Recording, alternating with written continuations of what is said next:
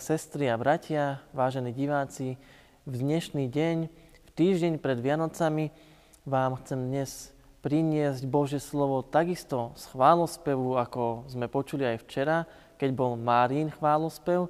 Dnes to bude chválospev ešte staršej biblickej postavy, a to starozmluvnej Anny z prvej knihy Samuelovej, z druhej kapitoly, úrívok v druhom a treťom verši. Nikto nie je svetý ako hospodin, lebo nie je nikoho okrem teba. A nik nie je skalou ako náš Boh. Nehovorte viac tak veľmi hrdo. Nech nevychádza drzosť z vašich úst, bo vševedúcim Bohom je hospodin, ktorý zváži skutky. Amen. To sú slova písma. Možno vám tak napadá, prečo tento starozmluvný text do vrcholu adventného obdobia? Chválospev Anny sa v niečom aj podobá na chválospev Márie. Obe očakávali dieťa, to je taký vonkajší znak. A obe na toto Božie konanie pri nich reagovali chválospevom, oslavou Boha.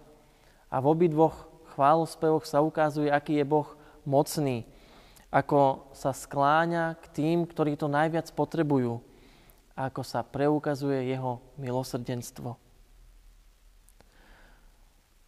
Ale predsa v tomto Anninom chválospeve počujeme aj také tvrdé slova, takého pokarhania voči ľuďom.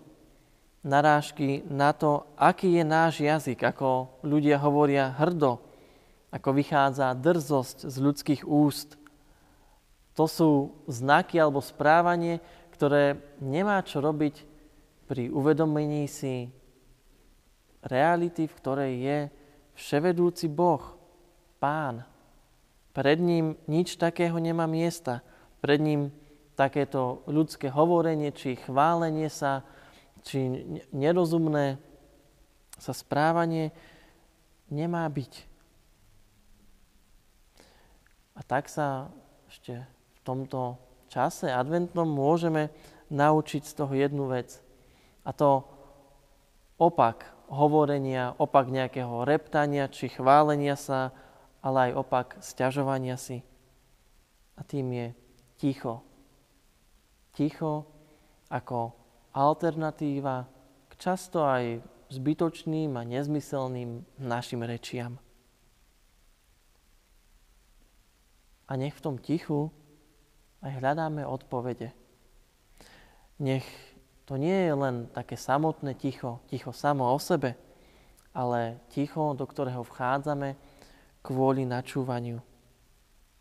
A tak v advente máme aj čas na reflexiu, ale navrhujem, aby sme sa nezaoberali príliš veľa sami sebou.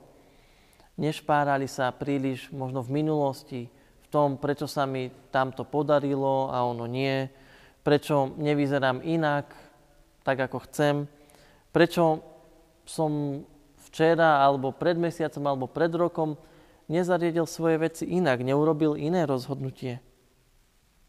Aj na takúto sebareflexiu je miesto. Ale ticho pred Bohom má poslúžiť na ešte oveľa viac. Ticho pred Bohom môže predovšetkým priniesť poznanie, že nie je nikto taký svetý ako hospodin. Že nie je nikoho okrem Pána Boha. A tak namiesto nejakého hundrania, reptania, šomrania či chválenia sa alebo prílišného hovorenia o sebe, viac načúvajme, buďme viac ticho, aby sme počuli to, čo je dôležité, aby sme si všimli, ak nám uniká vec, činnosť alebo človek, ktorému by sme mali v týchto dňoch venovať pozornosť. Viac ticha, viac počúvania bude iste prospešné aj pre vašu či našu komunitu, rodinu, cirkevný zbor a celú cirkev. Radšej počúvajme toho, ktorý prehovára svojimi skutkami, ktorý koná pri ľuďoch starej zmluve, v novej zmluve aj v dejinách cirkmy. Počúvajme Pána Boha, ktorý uvádza do úžasu aj bez veľkých rečí. On urobil zemi nebesa. On povoláva kráľov a ich zosadzuje z trónov. On vyzdvihuje národy a ich ponižuje. Ale Boží ľud, tí, ktorí počúvajú Pána Boha, tí ho poznajú, tí obdržia Božie milosrdenstvo a záchranu. A na to čakajme, to hľadajme vo vnútornom stíšení sa. Amen.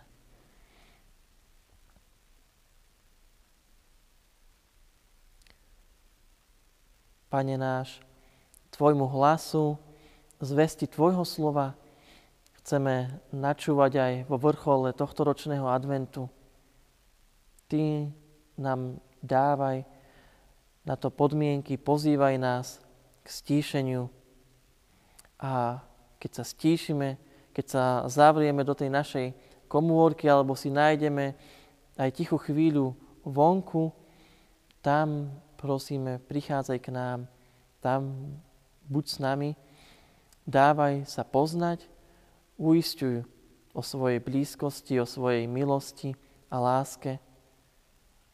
Prosíme, daj nech z toho poznania, z poznania Teba, vychádza aj potom naša aktivita a činnosť tam, kde je to potrebné, tam, kam nás Ty povolávaš. Či je to k iným ľuďom, či je to k správaniu, ktoré máme urobiť, k práci, či k akejkoľvek inej činnosti. Amen.